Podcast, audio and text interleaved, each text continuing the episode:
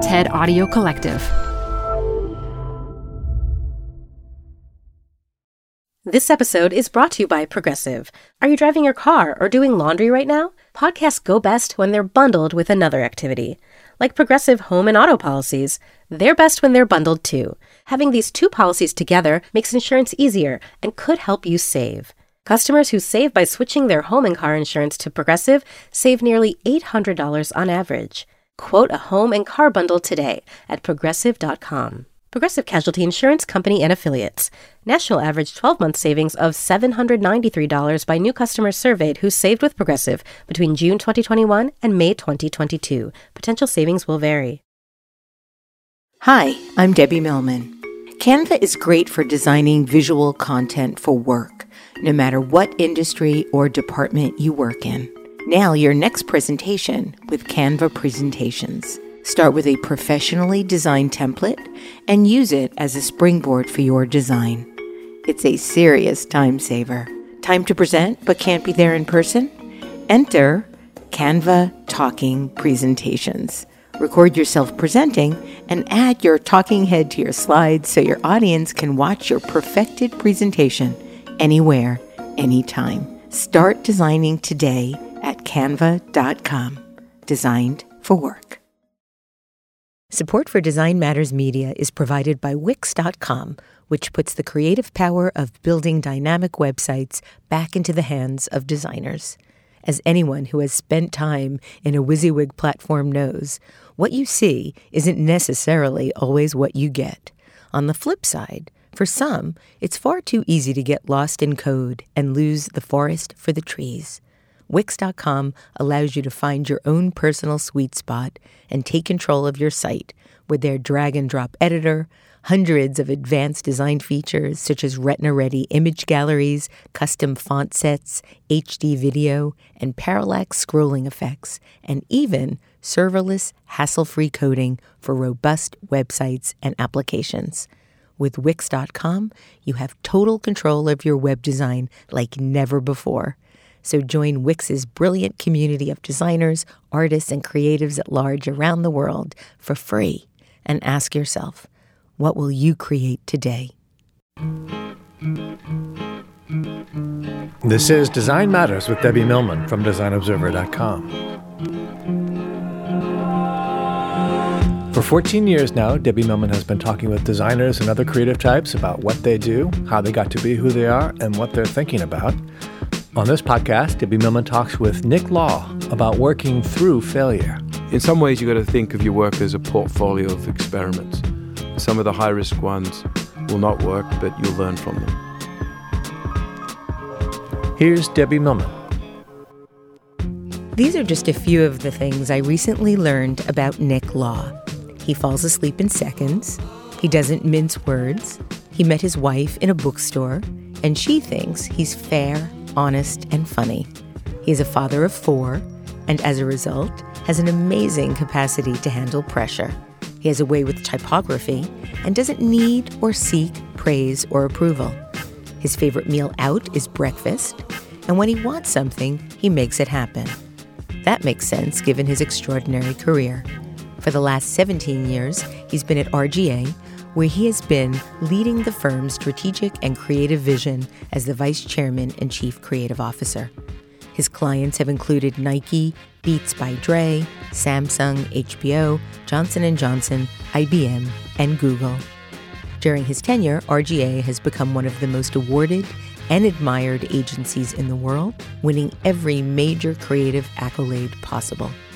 He's here today to talk with me about his remarkable career and the big changes he has on the horizon.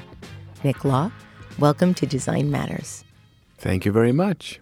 Nick, I understand you love musicals and you love taking your children to shows. What are some of your favorite? You wouldn't have been the type that I would have pegged as a musical man. Yeah. Well, I I enjoy going to entertainment with my kids. What was the last show you brought them to? I think I I took the younger ones to Into the Woods. Oh, nice. Yeah. Probably the favorite one was Mary Poppins because we went backstage and, Oh. met, and met Mary Poppins. That's Yeah. wonderful. Mm. I, I actually saw that show as well. I took my nephew and we went back and saw the chimney sweeper. Not Mary, but the chimney sweeper. Oh, well, you know, you have to It earn was- your way to Mary. You said that as you were growing up in Sydney, Australia, you were good at two things rugby, which was your obsession, and drawing. So Mm-hmm. tell us about the comics you created back then. Wow, you've done some research. I, yeah, um, I drew a lot, and and I and I, I read comics, but mostly I created comics. Um, and you know, I had a cast of of characters that uh, you know uh, followed the classic, you know, origin stories of superheroes, and you know, people like Volcano Man, who's you know had lava shoot out of his out of his hands. Turbulence, who could create, you know, strong wind, you know, not, Sounds not- a little bit yeah. like X Men, a little bit. A little Yeah. Bit. You know, and, and and then you know you had your villains like yeah, you know the the Captain Terrors and all that sort of thing. So, I, and I, I created these elaborate stories that had multiple issues over time, and uh, I don't know where they are now. I should try to find them. Now, I understand that you also used to dress up as your comic characters. Oh yeah, well actually, I, I was very enthusiastic about the band Kiss when I was you know in my early teens. Weren't we all? and uh, and you know, and as you know, they they dressed up in elaborate costume, and so you know, I created a pretend band, and uh, with with again invented characters uh, that included uh, fashioning uh, a, a costume for myself. Yeah, And your brother caught you. that's right. Yeah, I was standing in front of the mirror of my bedroom. Admiring my handiwork, imagining myself as this member of, of this band, and my brother. I just heard through the keyhole of, of my door, "You fucking freak!" And uh, yeah, so there there you have it. And did that did that prevent you from furthering your career as a as a costume designer? Do you think? yeah, I think so. Yeah, Now you described your childhood as feral. Mm-hmm. In what way was it feral? well, not a lot of supervision, and I was lucky enough to grow up in a beach suburb in north of Sydney. So you didn't really need a lot of supervision, to be honest. Um, so I spent a lot of time at the beach. Single mum, she was a nurse, and so she worked hard and was often in the city, which was about an hour and a half away, and would stay overnight because she had shifts and stuff. And so we would basically the three boys look after ourselves. Which you know, looking back, I never thought anything of it at the time. If you look at how how people parent now, it was sort of extraordinary. But you were also rather shy. Is that correct? Cripplingly shy, yeah. How did you get over it? Well, I, th- I had rugby, didn't I? You know, there's nothing that'll beat shyness than uh, a violent sport.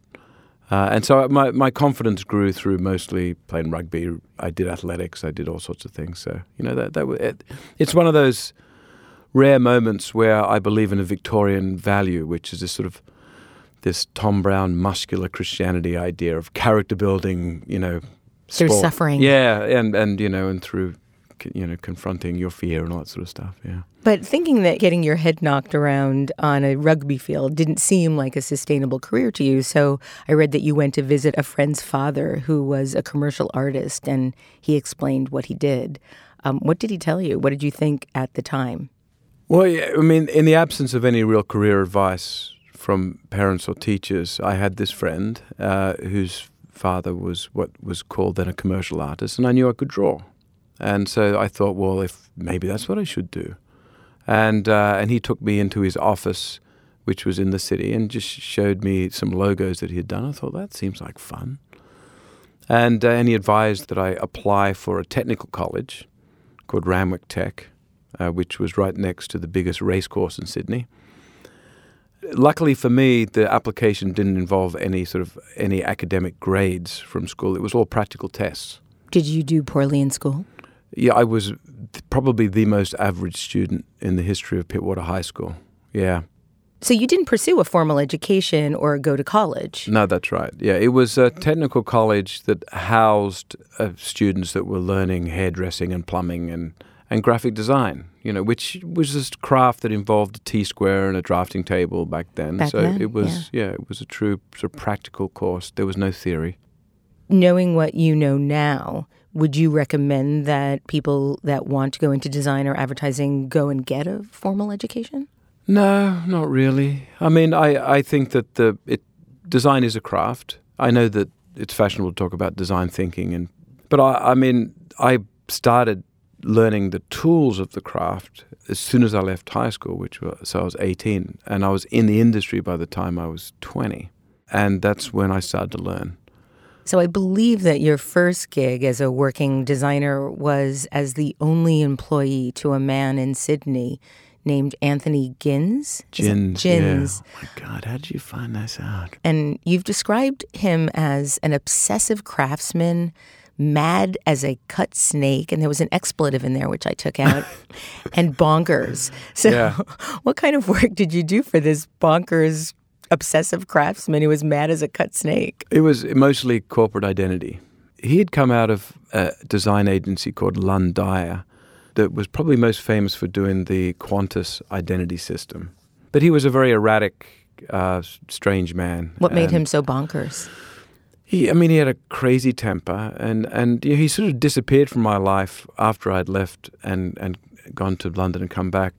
When I think the police sort of chased him out of town. So he, you know, I think he was, he probably had some sort of strange pathology.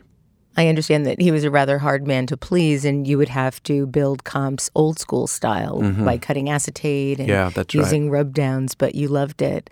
Do you still do a lot of work with your hands?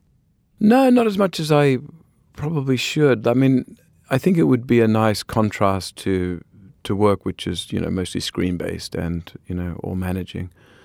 Uh, but I was very particular. I mean, there was there was a time when an, a useful skill for a young designer was doing layouts and, and paste up That's how I got Yeah. my start. That's the only thing I knew how to do. and and set you know marking up type and doing all that sort of thing. And I I was, uh, you know, I mean, people would say it's because I'm a Virgo, uh, but I am very particular when it comes to that sort of thing. And so I enjoyed it.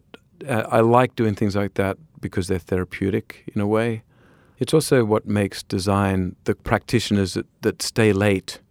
What you know, because copywriters have got 26 characters they arrange, and and there's usually a pretty good sort of uh, version of it after you've been working it. But you can work at design forever, and and I was that sort of person where you know the one thing that I remember from all the places that I've worked, from Sydney to Europe, you know, to the States, is the sound of a trash truck pulling up outside while I'm still working at 3 a.m. With that coffee next to you that's cold. Yeah, that's right. Back in the day when we smoked, a couple of butts in a dirty ashtray nearby. Yeah. Ah, the days, those Oh, wonderful yes. Oh, days. the romance. Now, I think from there, you went to Pentagram in London Mm-hmm. and worked with uh, the legendary Alan Fletcher and John McConnell, That's right, who I yeah. recently saw.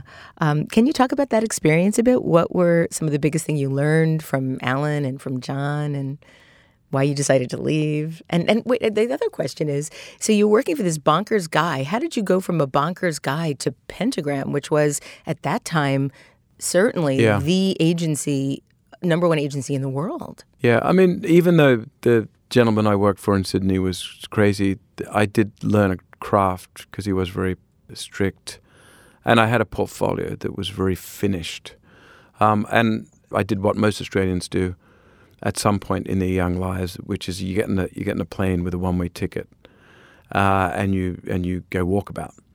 And so I went I went through Southeast Asia and parts of Europe and landed in London waited for my portfolio to arrive by ship, uh, which took months. So I took a job cleaning dishes, and when it finally arrived, you know, the big plastic sleeved portfolio, I went around. I, my, the first job I got wasn't actually a Pentagram; it was a small design agency. But then from there, I got an opportunity to work at Pentagram, and and, and I, of course I knew about them and, and was really excited about working with them. And so I did that, and the thing I learned there is is how to have a very consistent culture around the work, and and that there wasn't a big difference between the culture and the work. Like you can't have an agency or a, or a design company that has a culture that's that's forced without uh, it being expressed in the work. If you do excellent work, like they did, and they were very proud of it, and the partners, you know, were slightly competitive, then that that created a sort of culture of excellence. Um, and it was also very like a lot of design companies, as opposed to perhaps some of the agencies, the more marketing or advertising agencies. It's a very gentle culture also, even though people worked hard, very considerate, Uh, they fed you. Uh, you know, we all thought it was because they didn't want us to leave our desk, but they they still fed us. Uh, and the work was, was beautiful. And you, you ended up work. You know, I remember the first thing I worked on with with Alan was an identity for the Tokyo Council.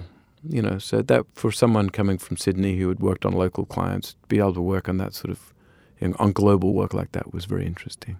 You also worked as a senior designer at Diefenbach Elkins, which is now Future Brand in mm-hmm. New York. What did you think of the branding community when you first entered it? It was very well. I loved of, it because that's where I started. Yeah, um, and I broadened that experience in more general graphic design in, in at Pentagram and then at a, at a few other places. I worked at DMB&B, which is an advertising agency, so I had a taste of sort of art direction and advertising.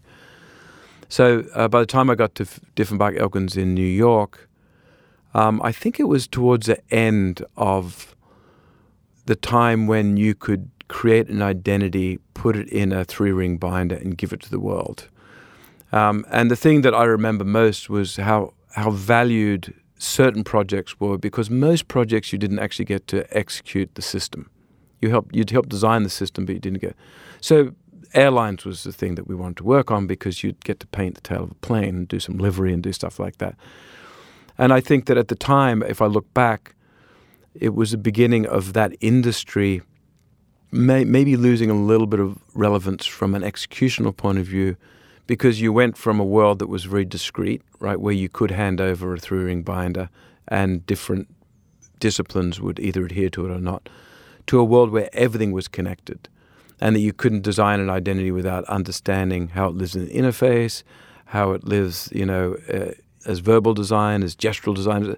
So it's, like, it's it'd be very difficult, I think, to operate like we did back then now, because the world is so connected and because these, you know, we, we live in this a world that should operate like the Bauhaus, but still, there's still these sort of legacy uh, disciplines that prevent that. Nick, you went from design to advertising to interactive work in different countries. And in doing so, you noted that you accidentally learned along the way. Mm-hmm. How did you move from discipline to discipline with what seems to be fairly effortless fluidity? Well, here's what, here's the good outcome of having a feral childhood is that um, I didn't wait for instruction and was very opportunistic. So that my initial design experience in London moved into advertising, not because I was desperate to work in advertising, but before an opportunity came up and I thought it was interesting, I had to try something new. In the case of, of then going from design to interactive, I was in I was in New York in the mid '90s when the web came along, and I could see that even though it was a new medium, that at some point it would ingest everything. It just seemed obvious to me at the time.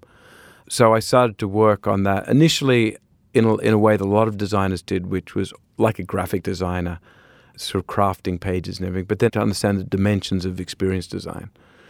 Uh, one of the ways I describe that is that you go from in flat graphic design, uh, you ha- you just deal with the thing in front of you, whereas when you're designing interfaces, you deal in three tenses. You deal in, in, in the present, what's in front of me, what do you want me to do? In the past, what does this remind me of? What are the signals that I'm getting that suggest interaction? And the future, which is what are the signals you're giving me that suggest what I will get when I interact? And so it sort of exploded the, my design craft in a way that was intriguing. In the same way that moving from design to advertising, you went from thinking systematically to thinking in a more narrative fashion. So in each case, I followed a path that, where I got to learn something new that was still related to what I was doing. So I brought a craft and then expanded it and broadened it. You got to remember that you know when I started to where I am now is when all of these things happened because the web changed everything basically. And so I was lucky in a sense not just to have experienced all of these things, but to be there when when they were birthed and when they developed and matured. Tell me about first meeting Bob Greenberg. How did that happen? So I had been working at a startup based in Atlanta, a startup that, that had the curious name of businessmodel.com, mm. that, like a lot of businesses at the time, had no model and so collapsed. Um, and then I came back to New York because I, I, was living in Atlanta, and I interviewed with, with two people, RGA, which I'd known only because I saw an exhibition on the title designs and you know was in love with the seven titles and, and, and remembered the Superman titles. And also Brian Collins, who was then at the brand integration group at Ogilvy. Brian and I still joke about this. He doesn't, of course, remember. He doesn't remember me. interviewing uh, maybe he does. He pretends he does, but but it was a while ago. it was ninety one. And so, uh, so there were these two jobs that I interviewed, and you know, and RGA offered me the job first, and you know, I'd met Bob a few times. When he fi- when I went into his office for him to actually offer me the job, he prefaced it by saying, "You should know that some people don't think you have enough experience in interactive." So he put me on my place immediately. and what was your first job there? Uh, I was head of visual design. And when Bob said that to you, what did you have a response, a, a sort of snarky, cheeky no, I didn't response, care. or you just? no, were- I mean, as as you pointed out, I don't take criticism or flattery too seriously. why not? Well, I think because I had a childhood where I had to uh, be very resourceful and and I had to rely on my own assessment of myself. Even when you're young and you're not really sure who you are, you can't surrender yourself to being happy when people like you and being sad when people don't like you because then you become ver- you lose your sense of center. And so I I, think you've described most of the population. You yeah, no, that? I mean, and no one is completely ambivalent about what people say. I'm not saying that. I, I it's not like I don't like praise or that uh, that criticism can some, sometimes sting, but I have a good discipline at pulling it back and to asking myself the question, not someone else. I think part of my relationship with Bob was based on on not needing great praise, but also being able to be sort of clear-eyed about what Bob was good at and what I could learn from him and what I could contribute. Talk about your promotions. Were they fast and furious, or was it just a slow climb to vice chairman? Um, and I think it was pretty steady. The creative department was visual design, experience design, and copywriting. And then after head of visual design, I was the the head creative of the ECD on the Nike business, which was a very important piece of business. And it was from there that I think I became the chief creative officer.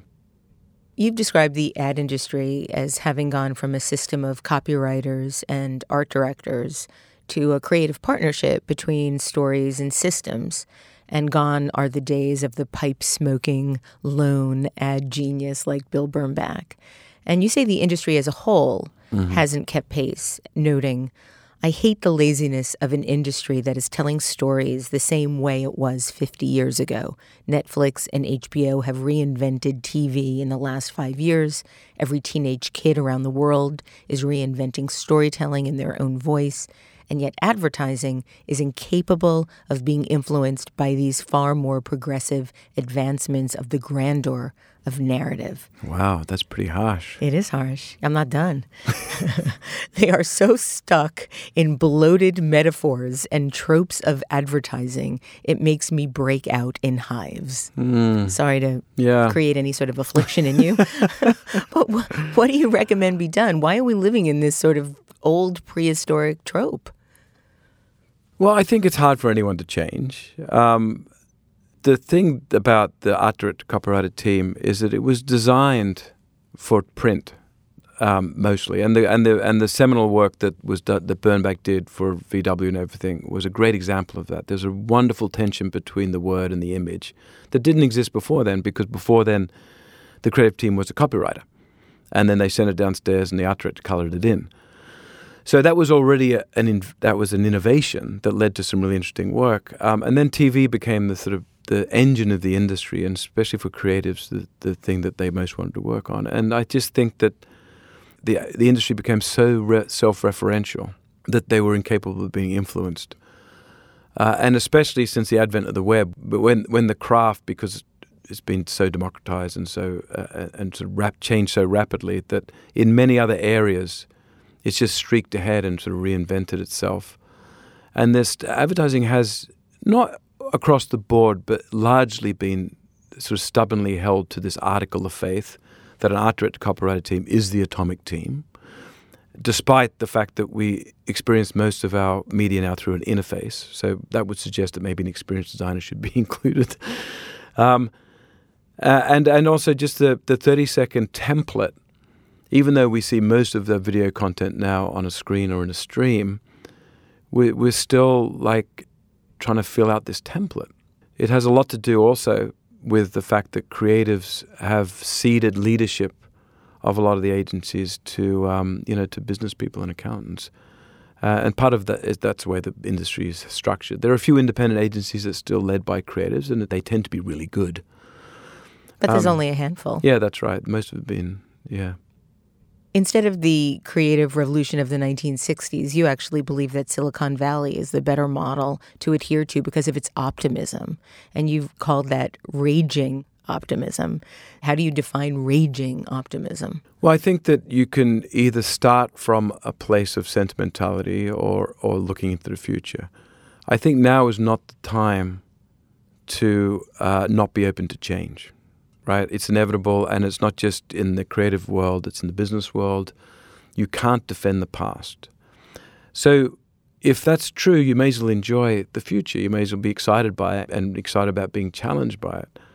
So that's why I think there's lots of things wrong with the valley. You know, it's it can be a little bit of a monoculture, and it can also be hermetically sealed from the outside. But they have a great belief in the next great thing, and also that they think systematically, as opposed to what's happened in the in the advertising agency business, which is they're still obsessed with with narrative. And I'm not saying that narrative isn't really important. It's a very powerful tool, but it sits on top of a suite of behaviors that have been completely changed since the advent of the internet. And and unless you address those changes and think about the, exper- the media experiences through the filter of design, the vernacular of what you're doing is just going to get out of date. And I think that's what's happened. Do you have any hope for the advertising agency that isn't looking at changing that trope of copywriter, art director? Do you think there's any chance they'll survive? I think the art director copyright team will survive as a narrative team, right? Which will be one of the spokes, the hub of which will be a core team, which will be changing all the time. I don't know if you've been watching the recent reboot of Will and Grace, the great sitcom of the past that has been reinvigorated. And I think they're doing a really good job with it. The real interesting thing is that a great deal of the advertising in that show would be what we'd consider to be native advertising, Yeah. in that Karen and Jack are in the ads. Yeah. And it's a bit startling to watch them on their stage and their antics and all the crazy activities they undertake and then see them driving in a Ford Yeah.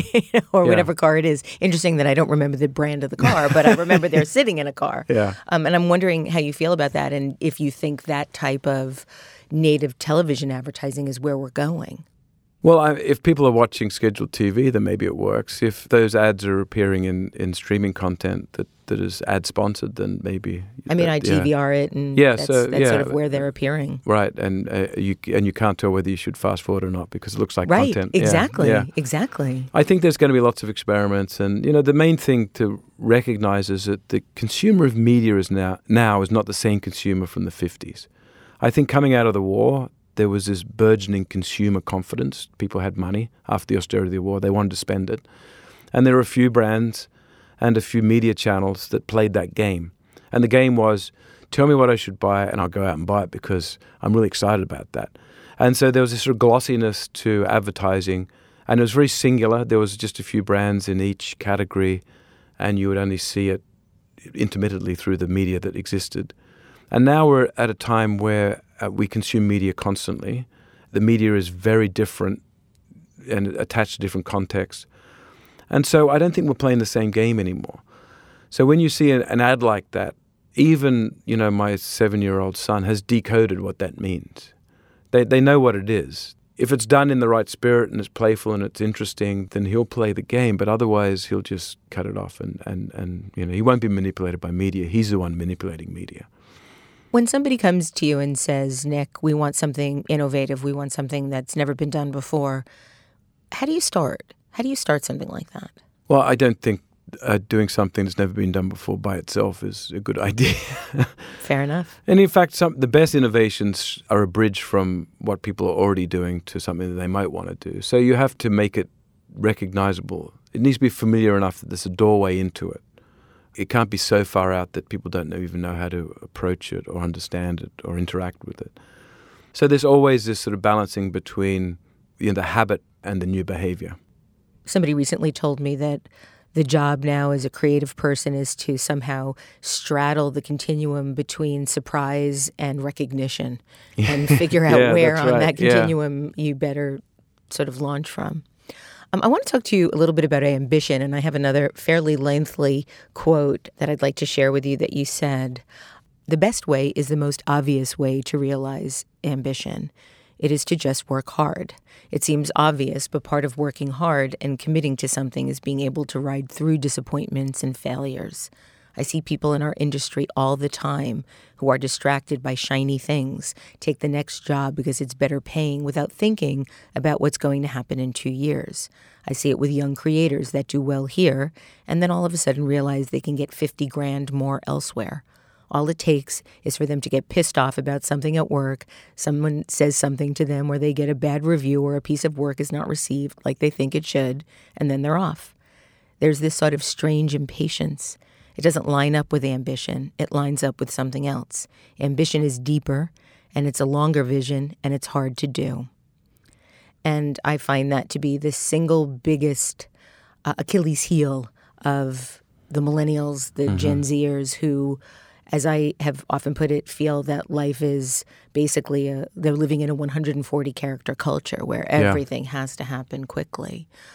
How do you encourage people to see the long game? How do you give them the sense that things that are really worthwhile do take time, mm-hmm. and yet it's it's not even in anybody's best interest to go from place to place just for that extra fifty grand or the title change? Or, I mean, people seem now to get a title and then they're immediately thinking about the next title as opposed to working in that title.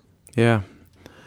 Well, I mean, you can only tell them what we just talked about and maybe explain the disappointments you've had and that on the other side there were achievements. Um, the other thing that we're in this transition between a sort of local creativity to a global creativity.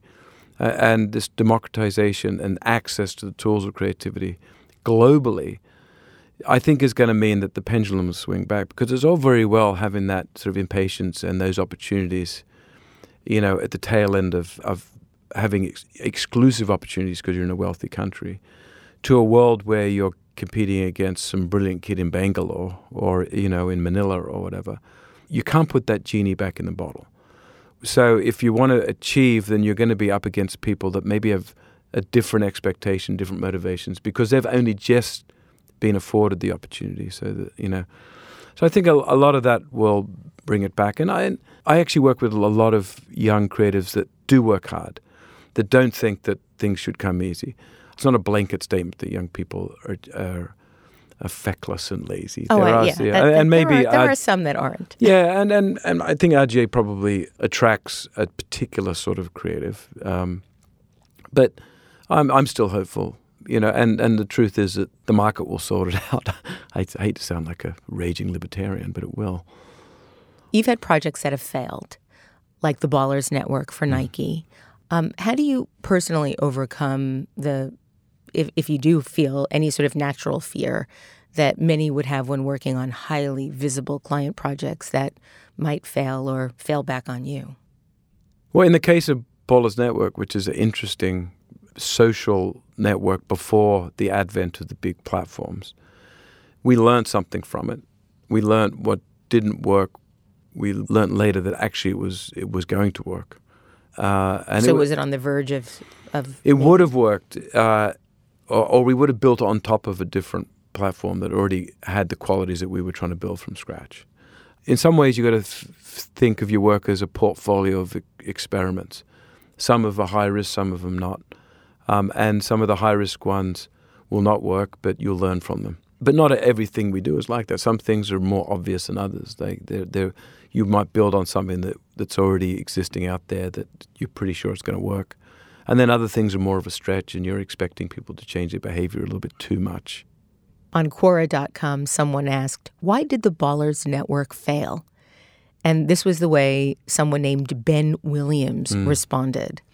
Did Ben Williams work there? Ben Williams is uh, he's an ECD at Oh, okay. RGA. Yeah, so he's still there. So this is the way he responded.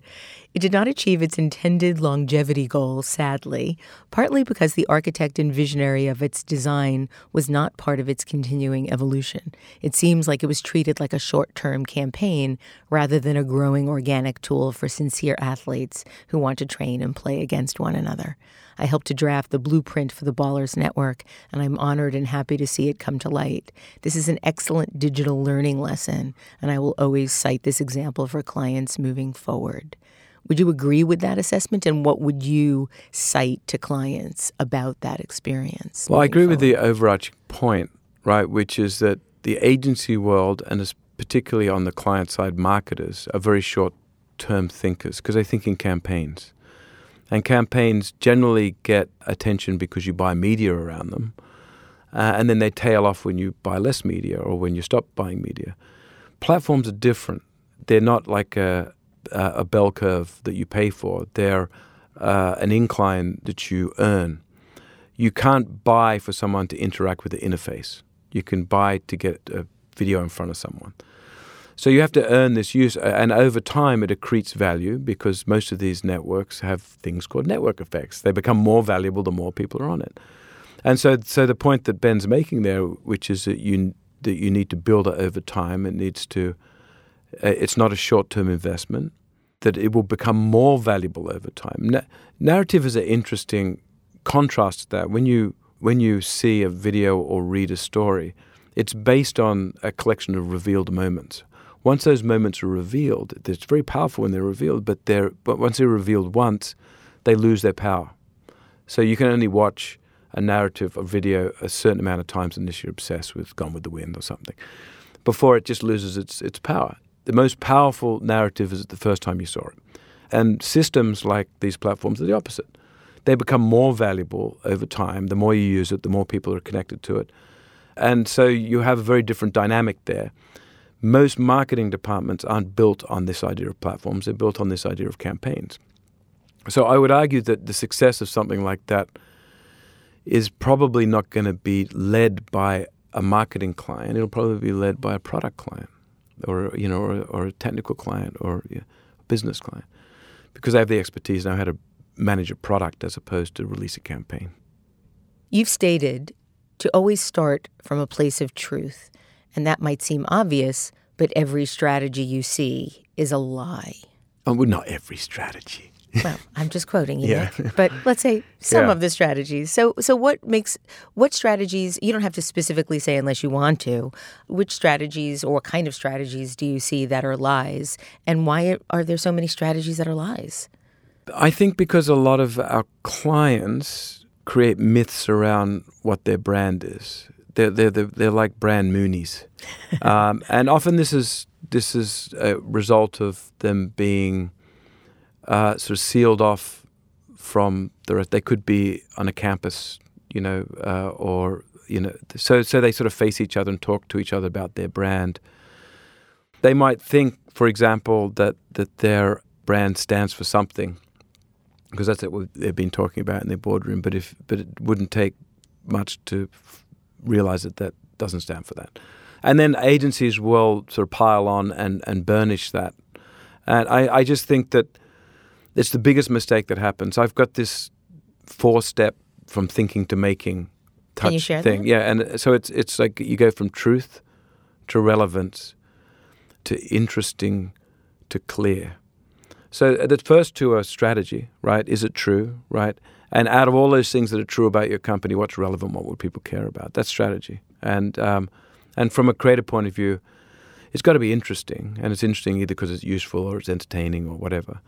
And it's got to be clear. What is it trying to say? You can enjoy a piece of communications or a piece of design and not understand, or you can understand something and think it's boring. So that's what you need to straddle there.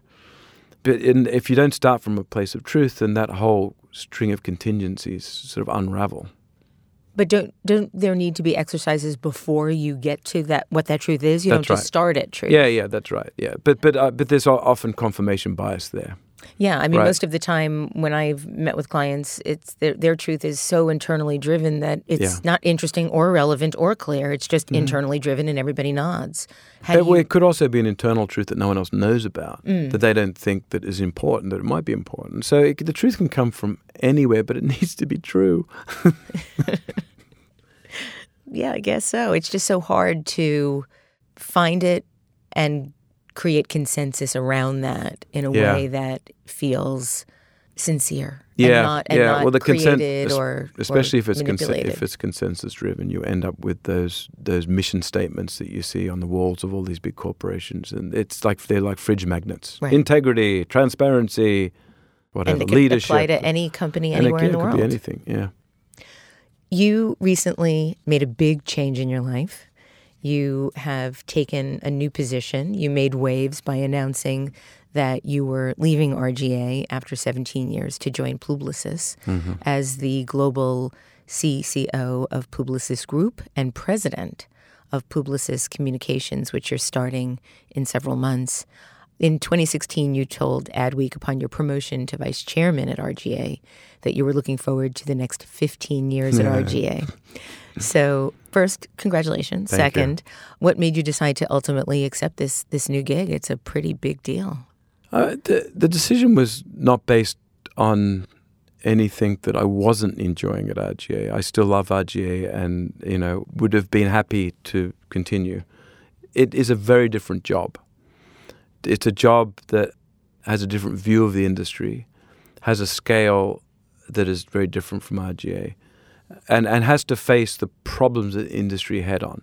And and I go back to what I was saying before is is I do think that these holding companies need creative people at that level, yeah, that have positions of, of power, you know, that can help make decisions with it with a team. And so that was what intrigued me. I mean, you've said that more smart, creative people should be thinking about running agencies as opposed to just being the creative guy that turns up late in a t shirt. Mm-hmm. Not that I could imagine you doing that, but you really are now being put in a position where you can not only transform one of the largest holding groups in the in the world, but really change the industry. Well, if you think that creativity can help business, then you need to take business seriously. And I, you know, and the advertising industry, but it's true of most creative industries. They've they set up structures that infantilize the creatives. You know, in the case of of the advertising industry, that the award shows are uh, important because you get recognition from your peers, but you you shouldn't you distract them from the fact that we are trying to help our clients make money.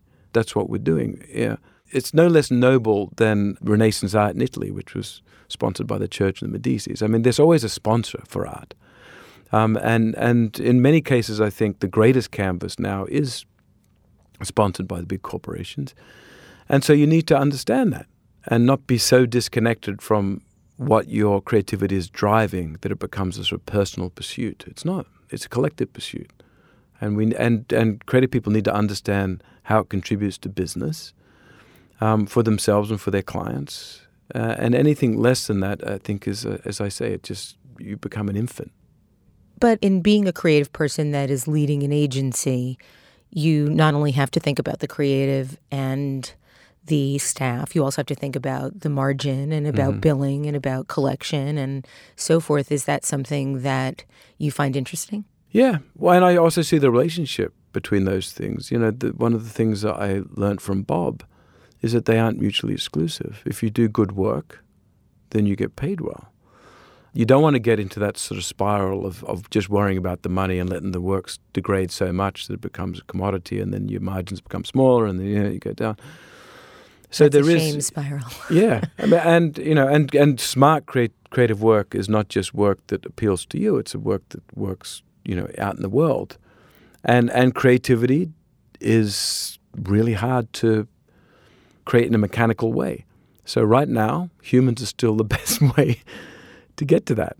You told the Webby Awards that when it comes to what you're most excited about for the future, um, it's VR and AR, uh, and specifically how heads up displays will change the way we interact with the world. Is that something you're looking to pursue in your new position? Oh, I think everyone will be pursuing this. When we talk about AR, we're talking about augmented reality. Yeah, that's right. Uh, and AR as opposed to VR is a more sealed off from the world experience. You can be connected to other people through VR, of course. There can be a social layer to that, but you are physically transported. Whereas AR actually superimposes things on the real world, helps you, informs you about the. I just think the applications for that are broader. They're not just about entertainment. They're practical. They're about learning. They're about understanding things. Or so, so I, there isn't a brand in the world that, that doesn't need to demonstrate something or you know or help you do a task. So I can just see the application being broad. In your 17 years at RGA, what are you most proud of? Well, I, I'm, I'm proud of creating an organizing principle around creativity that was that is inclusive, but also respected what I think of as the two hemispheres of a creative brain. You know, I talk about it as stories and systems, but basically it's creativity through time, which is storytelling, and creativity in space, which is design, systematic thinking. And those two things need to work together. In the way I think that Bernbach wanted art and copy to work together, but he did that in the service of a narrative craft. I think this is a large organizing principle, and, and we didn't just talk about it as a philosophy. We, we were very practical about it, and we structured our creative teams around that. So, how did, how did you do that? Well, so the, the people that run the groups and the offices, they tend to be two people a systematic thinker and, and a narrative thinker. So in the case of New York, Chloe Gottlieb's background is experience design. She's a systematic thinker. She's a creative designer, systematic thinker. And Taras Wayner is a copywriter, so he's a he's a narrative thinker. When they work together, and this is not about divide and conquering. It's not about Chloe looking after interface design and and Taras looking after TV. It's about them working together because what happens is something similar to what I think Bernbach wanted to happen between art and copy is that they work with each other, they're symbiotic. If I'm Chloe and I'm used to designing interfaces, what Taras can add to that is as a narrative thinker, he's, he's a subtractive thinker because it comes down to these revealed moments. And so he understands uh, how to present a brand in a really simple, coherent way. And often interface designers suffer from feature creep and they create these sort of sprawling interfaces that don't ladder up to a brand feeling. They just add more, right? Because they tend to be additive. And on the other, in the other direction, I think Taras learns that the function of storytelling in that world is not just to make you feel something, but make you understand something. In some cases, demonstrate something, something that maybe we have already built, a behavior or a service that the experience designer has built. And so, narrative leads more to action as opposed to just just feeling, which is why metaphors become less relevant. Metaphors are good at making you feel something, but not very good at making you understand a product or understanding what to do. So the influence of those two, and we and we have that model office by office, ahead of you know a, a systematic thinker working with a narrative thinker as a as a leadership team, and as a sort of organizing principle of how we should be creative. It's like a lateralized brain; these two hemispheres working together, and then underneath that, you can then curate teams that are specific to the task. It could be an art director, copywriter, but it also could be um, an experience designer and a visual designer. It could be an animator and a data scientist. It could be whatever exotic talent you might want to put against that problem. And of course, that equals innovation because innovation does not come from the same data sets being put together over and over again. It comes from different people with different backgrounds working together to try to solve a problem that have enough literacy between them that they can communicate and try to solve problems, but have divergent enough capabilities that canvas that they're working on is broader and you can mix and match things in a more interesting way. I have one last question for you. I know it's hard to predict one's future, but what do you imagine will be the first thing you explore at Publicis in your new role? Well, since, you know, this is a design podcast, and I and I believe that design is the foundation of all of this. And I came from design. I think it's uh, to look at the design of the company because from what, what I can tell, all of these holding companies have got amazing assets and very talented people. How you put them together, combine them, uh, and sort of design the organization is a discipline that I think we're all going to be working on in the next few years. Do you see the long term success of the holding company model, or is that something you also want to shake up? Oh, I think not only do I want to shake it up, I think that uh, you know Arthur at, at Publicis wants to. But you know, I I obviously that's what RGA's been doing at a different scale, but in a in a very pure way for a long time. So. Um, you know, I don't think you want to shake things up just for the sake of it. I think shaking things up comes from looking at the world in a clear way and not looking at the world as someone who's a practitioner in a particular industry because these in, the borders between all of these industries and these capabilities and these disciplines are blurred to such an extent that you have to step back and stop thinking about the way that they've been done. You've got to start thinking about the possibilities, and that's interesting and exciting. And and so as long as the holding companies keep that in mind, then I think they've got a good chance. They have the talent. That's the thing. It's a, there's no other organizations in the world that have such a bunch of freaks that are making money uh, you know, and have a livelihood, you certainly won't find those sort of people in other corporations, you know, either on the client side or in the consultancies or in you know, advertising agencies and design companies and creative companies have always been a great place for people like me that have not much of a formal education and was raised by wolves. Well, peace be with you. Nick, thank you so much for creating such groundbreaking work and pushing our industry forward. And thank you for joining me today on Design Matters. Thank you very much. This is the 14th year I've been doing Design Matters, and I'd like to thank you for listening. And remember, we can talk about making a difference, we can make a difference, or we can do both. I'm Debbie Millman, and I look forward to talking with you again soon.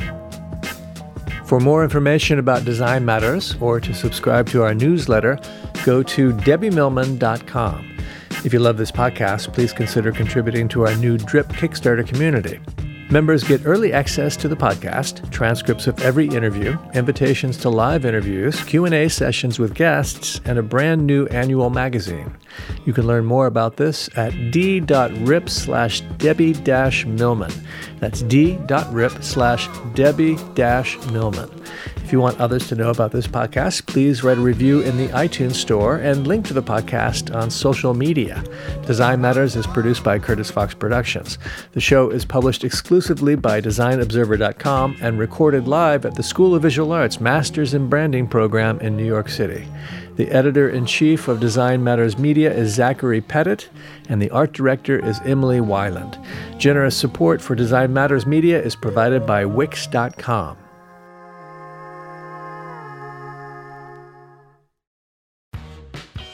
You're growing a business and you can't afford to slow down. If anything, you could probably use a few more hours in the day. That's why the most successful growing businesses are working together in Slack. Slack is where work happens, with all your people, data, and information in one AI powered place. Start a call instantly in huddles and ditch cumbersome calendar invites. Or build an automation with Workflow Builder to take routine tasks off your plate, no coding required. Grow your business in Slack Visit slack.com to get started.